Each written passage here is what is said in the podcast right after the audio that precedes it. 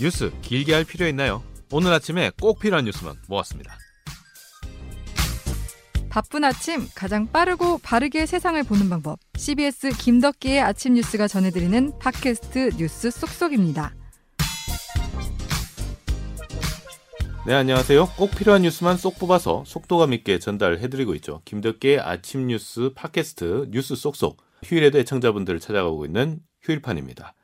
아, 근데 지금 김덕기 앵커가 휴가 중이에요? 그러니까요. 네. 공백이 크네요. 목소리가 묵직한 목소리가 들어와야 되는데 그 소리가 안 들리니까 그렇죠. 뭔가. 네. 그래서 오늘 큽니다. 장 팀장하고 그다음 조기 자씨 둘이서 오늘 진행을 하게 됐습니다. 네. 저희가 그래도 그 빈자리를 우리 덕기 앵커가 늘 하듯이 꽉 채워야 되지 않겠습니까? 그래서 네. 저희 근데 이번 주도 진짜 일이 많았어요. 거의 매일 등장하는 윤석열, 뭐 추미애 장관의 그 징계위 그것도 있었고. 또 국회도 오랜만에 몸싸움이 좀 있었잖아요. 동물국회 네. 네, 얘기가 나왔는데 근데 이게 저희들이 이제 뉴스를 전달하면서도 되게 힘들었던 게 이슈가 너무 복잡해. 네. 네. 징계위원회도 뭐 징계위원 기피 신청이다, 뭐 증인 신청이다. 그 다음에 뭐 이게 왜 이렇게 되느냐 그렇죠. 너무 복잡해가지고 이 얘기도 네. 있고 네. 그리고 이게 또 짧은 시간에 이루어진 게 아니라 역사라는 표현은 좀 그렇지만 1년의 역사가 있는 맞아, 거잖아요. 네. 그리고 공수처도 그렇고 네. 오랜 시간 논의가 계속 네. 되다 보니 이게 중간에 들으면은 사실 왜 싸우지? 라는 네. 생각이 들 수밖에 없어요. 사실 이 두 개가 엮여 있어요. 공수처하고 검찰총장 징계하고. 네. 네. 이게 그 과거에도 보니까 공수처에 대해서 검찰은 일단 언제나 좀 반발하는 그쵸. 입장이었고 네. 그러다 보니까 검찰총장을 일단 눌러야 공수처가 또 가능한 얘기가 되고 또 그런 어떤 역학관계들이 좀 있었던 것 같아요. 그래서 일단 연역을 좀 살펴보면 이게 1996년에 참여연대가 맨 먼저 좀 도입을 네네, 하자 이런 네네. 주장을 했었죠. 네네네. 네. 네. 그러니까 이게 96년으로 돌아가서 96년에 네. 새정치국민회의가 그때 야당이었대요. 그때 처음으로 부패방지법에서 처음 언급했고 김대중 정부 시절에도 공수처 신설이 논의를 했는데 무산이 됐어요. 근데 이게 본격적으로 이제 여론에 집중이 된 거는 노무현 전 대통령 때 그 공수처법 발의하면서 대선 공약으로 이렇게 내놨었죠. 그리고 네. 근데 이제 그때 한나라당이 반발하면서 되지 않았고. 근데 이때 이제 보면은 그 강금실 법무장관이 그때 법무장관으로 임명이 돼서 이때 이제 검찰총장이 송광수 총장이었단 말이에요. 이때 서로 둘이서 또 충돌했어요. 그때 이제 강금실 장관이 검찰에서 떼서 공직자 부패수사처를 신설하겠다 해가지고 진행을 하다가. 검찰총장인 송광수 총장이 여기에 반발을 해서 결국에 무산이 됐어요. 네네. 그러니까 여기서 볼 수 있는 시사점은 검찰총장이 항상 이제 그 공수처 쪽에는 좀 반대 입장을 견지를 해왔고 그다음에 이 검찰총장을 넘어서야 일단 공수처 설치가 가능하다는 점을 좀 보여줬던 것 같아요. 그때도. 뭔가 네. 검찰 입장에서는 본인들의 기득권이랄까 그런 그리고 수사권이랄까 그런 게 뭔가 좀 뺏긴다는 생각도 그렇죠. 들 것 같고요. 예. 예. 그러다가 이제 문재인 사실 이제 노무현 정부 때 계속 검찰 개혁이 주된 이슈였는데 잘 안 됐잖아요. 안 됐죠. 또 뭐 평검사와의 대화까지 하고 막 그랬는데. 예. 그리고 이제 다시 문재인 정부가 들어서면서 그게 약간 오랜 수건 같은 그런 거였어요. 그래서 이제 문재인 정부도 1호 공약으로 내세웠고, 네. 근데 작년에 사실 2019년도에 통과가 됐었어요. 그러니까 이게 지금 그렇죠. 새로 통과된 게 아니잖아요. 네, 법은 통과가 네. 됐죠.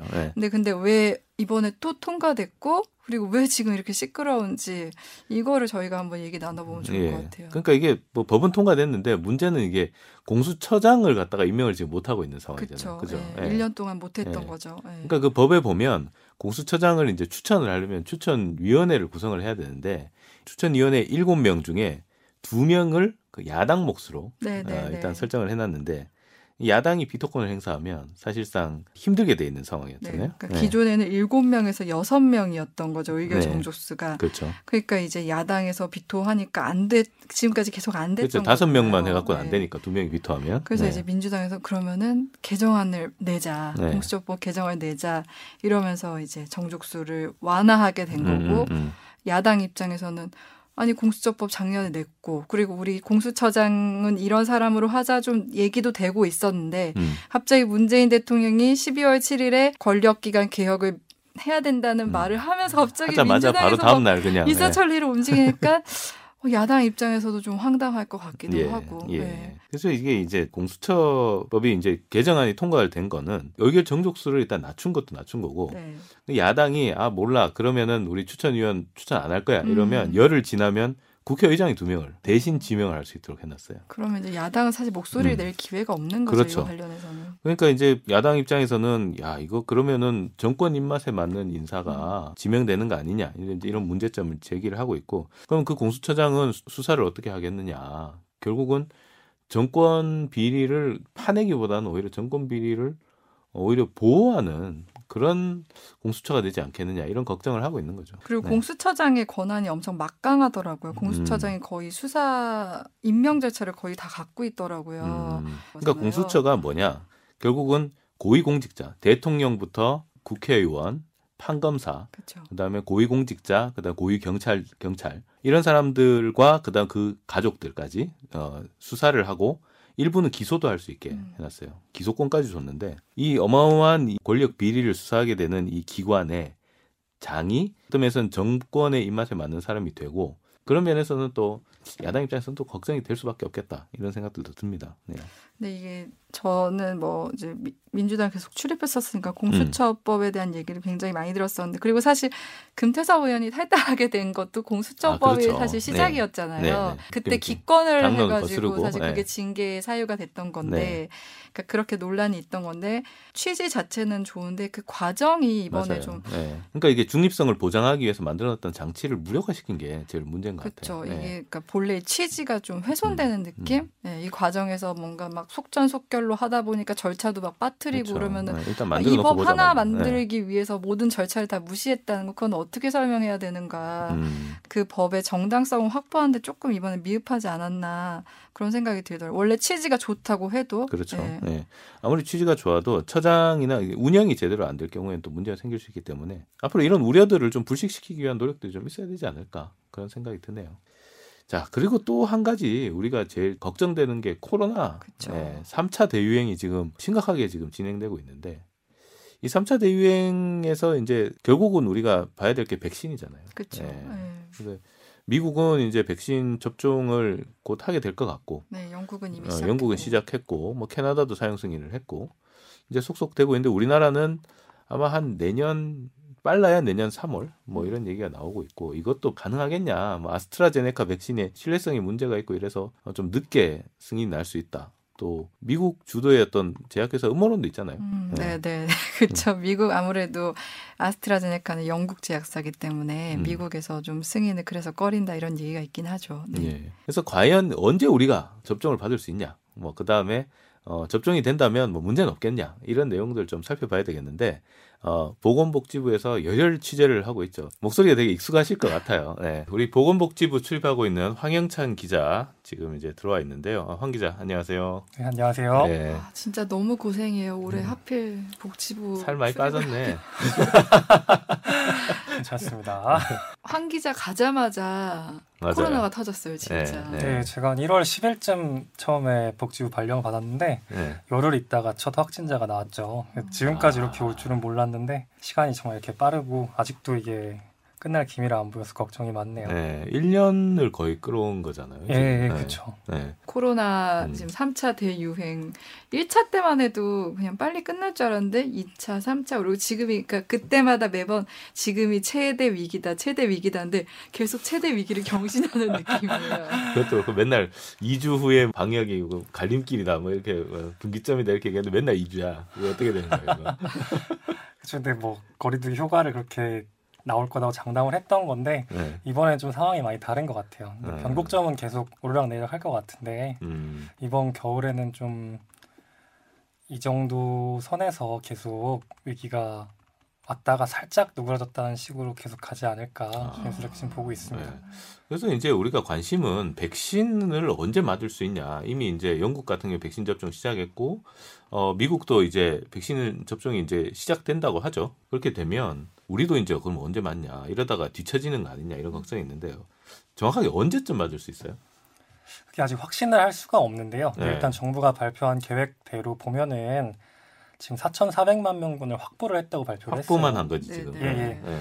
계약사별로 좀 다르긴 한데 가장 빨리 들어올 수 있는 게 아스트라제네카 백신입니다. 이건 국내 SK바이오 사이언스 국내 공장이 있는데 여기서 생산을 할 수 있어서 내년 2, 3월쯤에 생산이 들어갈 것 같고 2, 3월 네. 최상의 시나리오는 생산이 되자마자 맞을 수 있는 게 최상의 시나리오인데요. 네. 나머지 백신들은 연말까지 천천히 들어올 것 같아 좀 시차가 있을 것 같고 근데 문제는 지금 아스트라제네카 백신이 이게 좀 신뢰성 논란이죠. 예, 이게 아직 네. 다른 화이자, 모더나 이렇게 나오는 애들이랑 달리 3차 최종 임상시험이 끝나지가 않았어요. 아, 아직 안 끝났어요. 나머지 백신들은 이렇게 결과가 나와서 각국이 이렇게 분석을 하고 화이자 같은 경우는 확실하게 수만 명 대상으로 한 결과가 나와서 이걸 기반으로 지금 영국, 바레인, 그리고 조만간 캐나다도 됐었고 조만간 미국이 이제 시작하는 근거가 될 수 있는데 아스트라제네카 같은 경우는 항상 최종 결과가 늦어지다 보니까 지금 빠르면은 1월쯤 미국에서 승인이 날 거라고 보고 있더라고요. 예. 지금 말씀하신 뭐 신뢰성 문제나 부작용 문제에 대해 소명이 충분히 되지 않았다는 지적이 좀 나오면서 아스트라제네카 백신이 웃긴 게 이게 완전히 다 맞으면 면역력이 좀 떨어지고 오히려 절반만 두 번 나눠서 맞으면 이게 높아졌더라. 뭐 이런 얘기도 있는데 그게 왜 그런지를 아직 입증을 못하고 있어서 사실 있을 수 없는 일이라고들 하죠. 네. 정해진 양을 그렇게 투여를 해도 이게 효과가 있을지 없을지 장담할 수 없는 상황에서 이게 막 운이 좋았다라고만 보기에는 너무 불안한 거고 이게 완전하지 않은 백신이라는 증거가 되는 게 아닌가 그래서 네. 좀 우려가 큰데 근데 아무튼 지금 최종 임상 결과가 나오고 과학적으로 좀 효능이나 안전성이 입증이 된다면 우리나라도 뭐 미국 승인을 제일 먼저 받겠지만 그 이후에 식약처 절차를 밟아서 2, 3월 생산하고 바로 상반기 중에 2, 3월 최대한 빠른 시간 안에 접종을 하는 게 가장 이상적인 시나리오라고 할 수 있습니다. 지금 우리나라가 그 협상하고 있다고 밝혔던 게 5개 업체잖아요. 아스트라제네카가 가장 유력한 거고 네. 모더나, 화이자 네. 이런 것들은 이제 마무리 작업 중인 건가요? 그러니까 아스트라제네카와는 선구매 계약서를 이미 체결을 해서 이제 그렇게 예, 2, 3월이라는 일정까지 확정이 된 거고 나머지는 구매 확약이라고 해가지고 이게 법적으로 구속력이 있다고 해요.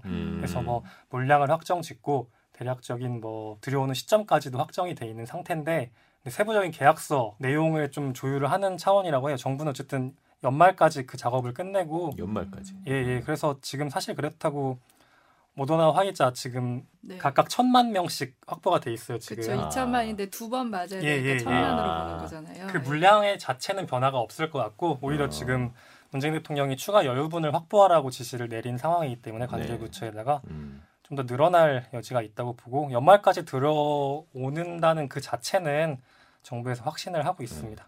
근데 이제 브리핑 내용을 이렇게 보다 보니까 제일 귀에 들리는 게 뭐였냐면 천천히 접종하겠다는 내용이었거든요. 그러니까 내 물량 확보를 했는데 일단 천천히 하겠다. 급하게 안 한다 이런 얘기인데 아니 근데 좀 빠르게 해야 되는 거 아닌가? 이런 생각도 좀 들지 않아요? 네. 통상적으로 신약을 하나 개발을 한다. 보통 개발과 검증까지 한 10년 정도가 걸려요. 그렇죠. 신약 개발이. 네. 뭐 새로운 물질을 확보하는 것부터 해가지고 뭐 부작용은 없는지 효과는 어떤지 다 보는 10년 정도 걸리는데 코로나 백신은 1년 만에 순식간에 만들어졌어요. 역사상 유례가 없을 정도로. 그렇지. 당연히 우리 몸에 들어왔을 때 주사를 맞았을 때 어떤 부작용이 있을지 모르고요. 또 얼마나 예방 효과를 갖는지 또 이렇게 맞고 나서 오래 지속돼야 안전한 거잖아요. 그렇죠. 이 효과가 얼마나 오래 갈지 장담할 수가 없는 상황이라서 이걸 과연 빨리 맞는 게 맞나 의문이 생길 수밖에 없는 거죠. 우리나라가 지금 전략을 세운 거는 빨리 맞자는 의견도 있지만 뭐 미국이나 유럽에 비하면은 우리나라는 코로나19 상황이 그래도 안정적인 편이잖아요. 그렇다 보니까 일단 접종 시기는 다른 나라에서 맞는 걸 보고 거기서 뭐 심각한 부작용이나 뭐 효과가 떨어져서 사용하지 못하게 되는 상황이 나오는지 꼼꼼하게 좀 2-3달 정도. 그러니까 딴 데 문제 없는지 보고 이제 좀 해보겠다 이런 생각인 거네요. 그러니까 어떻게 보면 좀 약은 거죠. 다른 나라가 미리. 저쪽 애들 임상 실험하면서 그렇죠. 대규모 실험을 해보는 거죠. 네. 백신을 먼저 맞는 국가들이니까 그쪽이. 근데 제약사들이 면책권을 달라 이런 주장을 하는 걸 보면 이게 안전성 문제가 확실히 완전히 매듭지어진 것 같지는 않은 것 같아요. 네. 그래서 좀 조심스럽게 접근하는 것도 방법이다. 왜냐하면 우리나라는 그래도 다른 나라에 비해서는 신규 확진자가 적게 나오니까. 아직은 통제 가능한 선이니까. 근데 점점 이게 많이 나오고 있어서 방역을 주로 하고 백신은 좀 더 있다 보자. 이게 언제까지 갈 수 있을지 사실 참.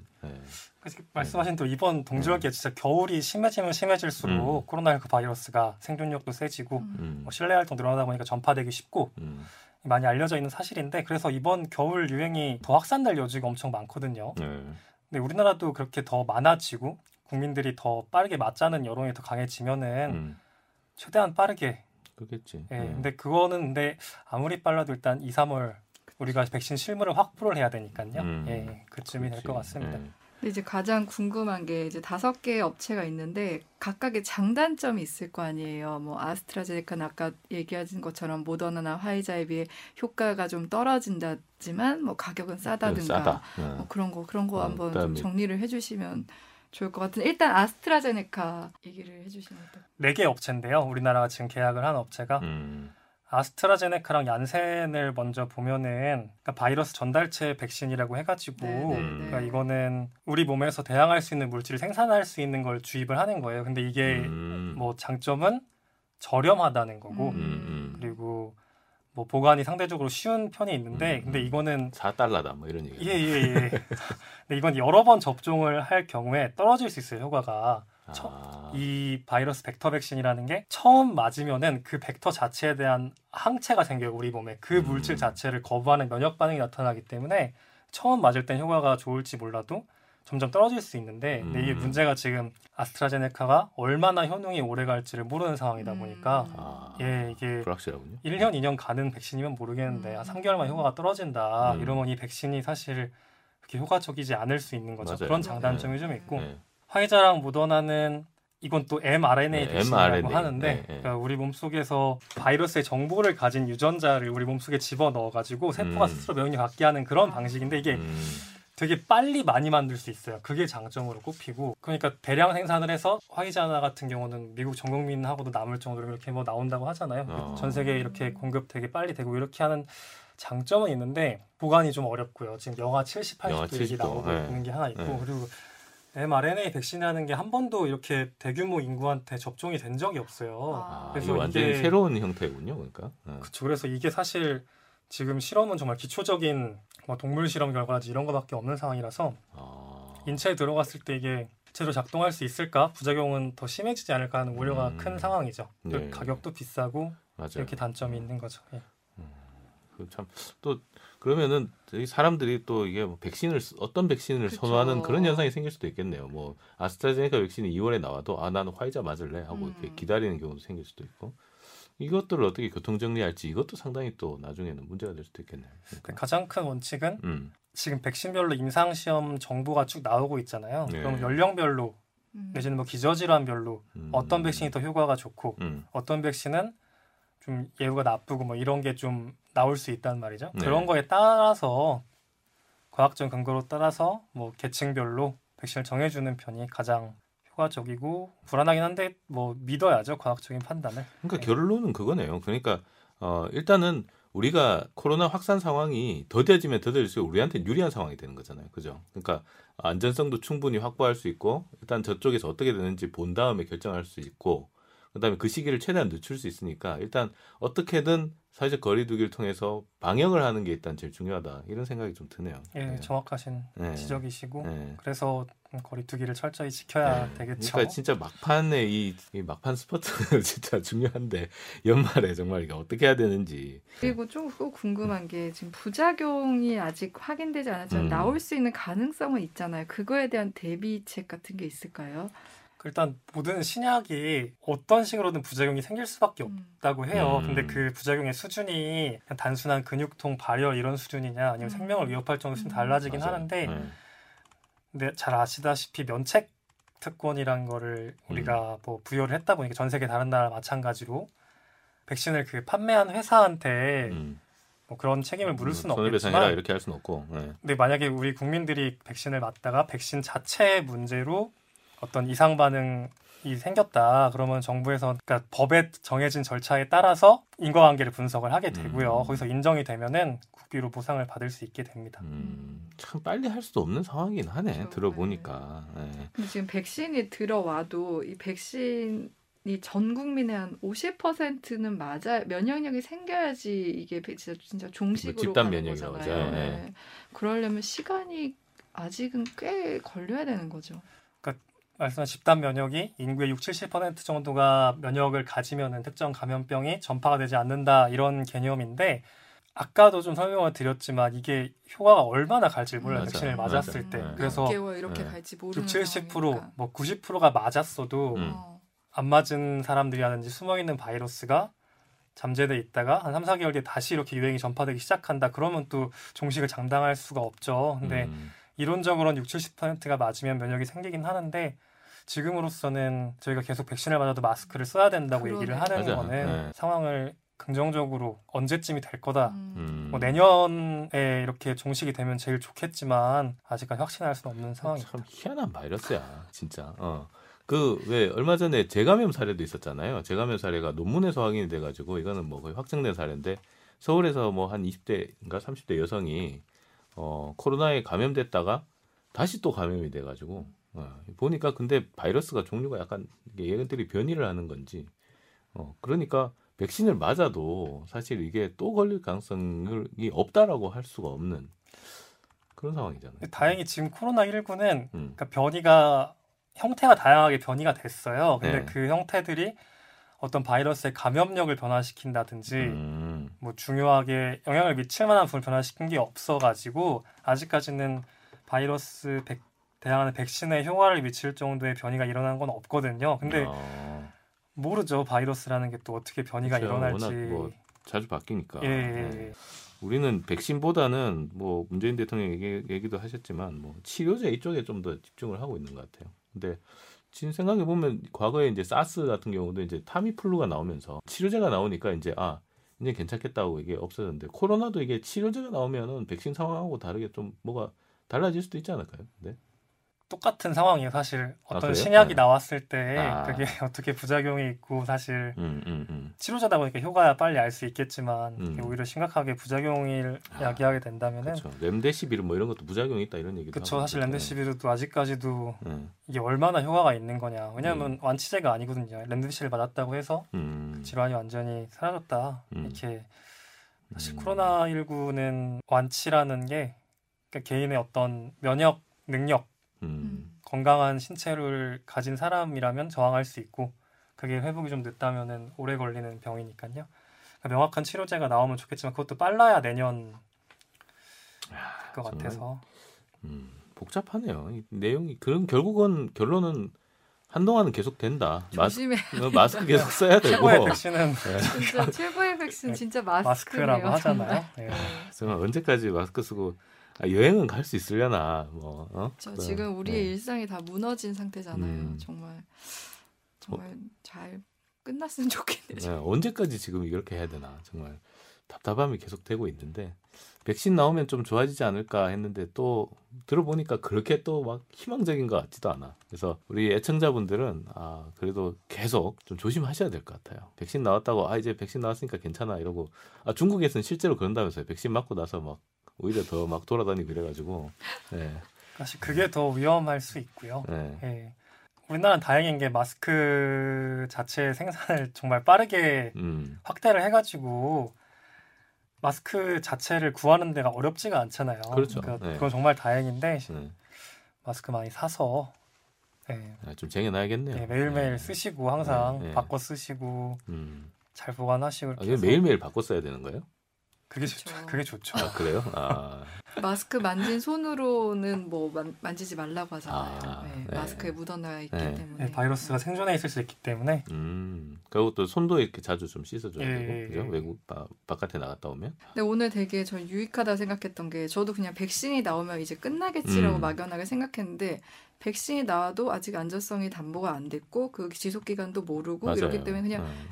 백신 맞았어도 계속 조심해야 된다는 거잖아요. 그걸 일반 분들이나 저희 잘 모를 것 같아요. 근데 이번 방송을 계기로 좀 알려지고 또 앞으로 계속 이런 내용은 나오겠지만 진짜 마스크 잘 써야 될 것 같네요. 네, 뉴스 속속 유익한 방송입니다. 네, 자 그래서 안심하지 마시고 백신 소식 들린다고 뭐 외국에서 백신 맞는다고 우리가 뭐 맞는 것도 아니고 우리가 맞는다고 해도 또 어떻게 될지 모르기 때문에 계속 좀 조심하셔야 되겠다 이런 말씀을 드려야 될 것 같네요. 자, 우리 황영찬 기자 숙직하고 와가지고 잠도 못 자고 지금 녹음하고 있는데 아무튼 고생 많았습니다. 네, 고맙습니다. 네, 고맙습니다. 저 황영찬 기자는 자주 안 나오는 게 앞으로 좋은 것 같아요. 근데 황 기자는 정말 매일 아침마다 목소리를 저희가 들을 수 있기 때문에 좀 안타깝기도 하고 그 목소리가 안 들리는 날까지, 그렇죠, 맞아요. 안 들리는 날까지 잘 다들 건강 관리 잘 하시기 바랍니다. 네, 고맙습니다. 근데 뭐 이렇게 덕기 앵커 없이 하려니까 좀 어색해요.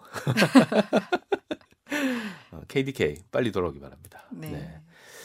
그리고 다음 주는 이제 오는 주는 되게 춥다 그래요. 이제 진짜 겨울이 시작되는 것 같아요. 눈비 오고 나서 영하 한 10도까지 내려갈 수 있다고 하는데 네. 겨울이 되면 코로나 더 창궐하게 될 것 같고 또 실내 활동도 많아지고 할 텐데 다들 우리 애청자분들 보온 관리 되게 잘 하시고 코로나 또 아니면 다른 독감이나 호흡기 질환 안 걸리게 되게 조심하셔야 될 것 같아요. 진짜 네. 지금 감기 걸리면 자칫 의심받을 수 있기 때문에 네. 더더욱 조심하셔야 돼요. 감기 걸려도 머리 아파요. 네. 다들 건강 조심하시고요.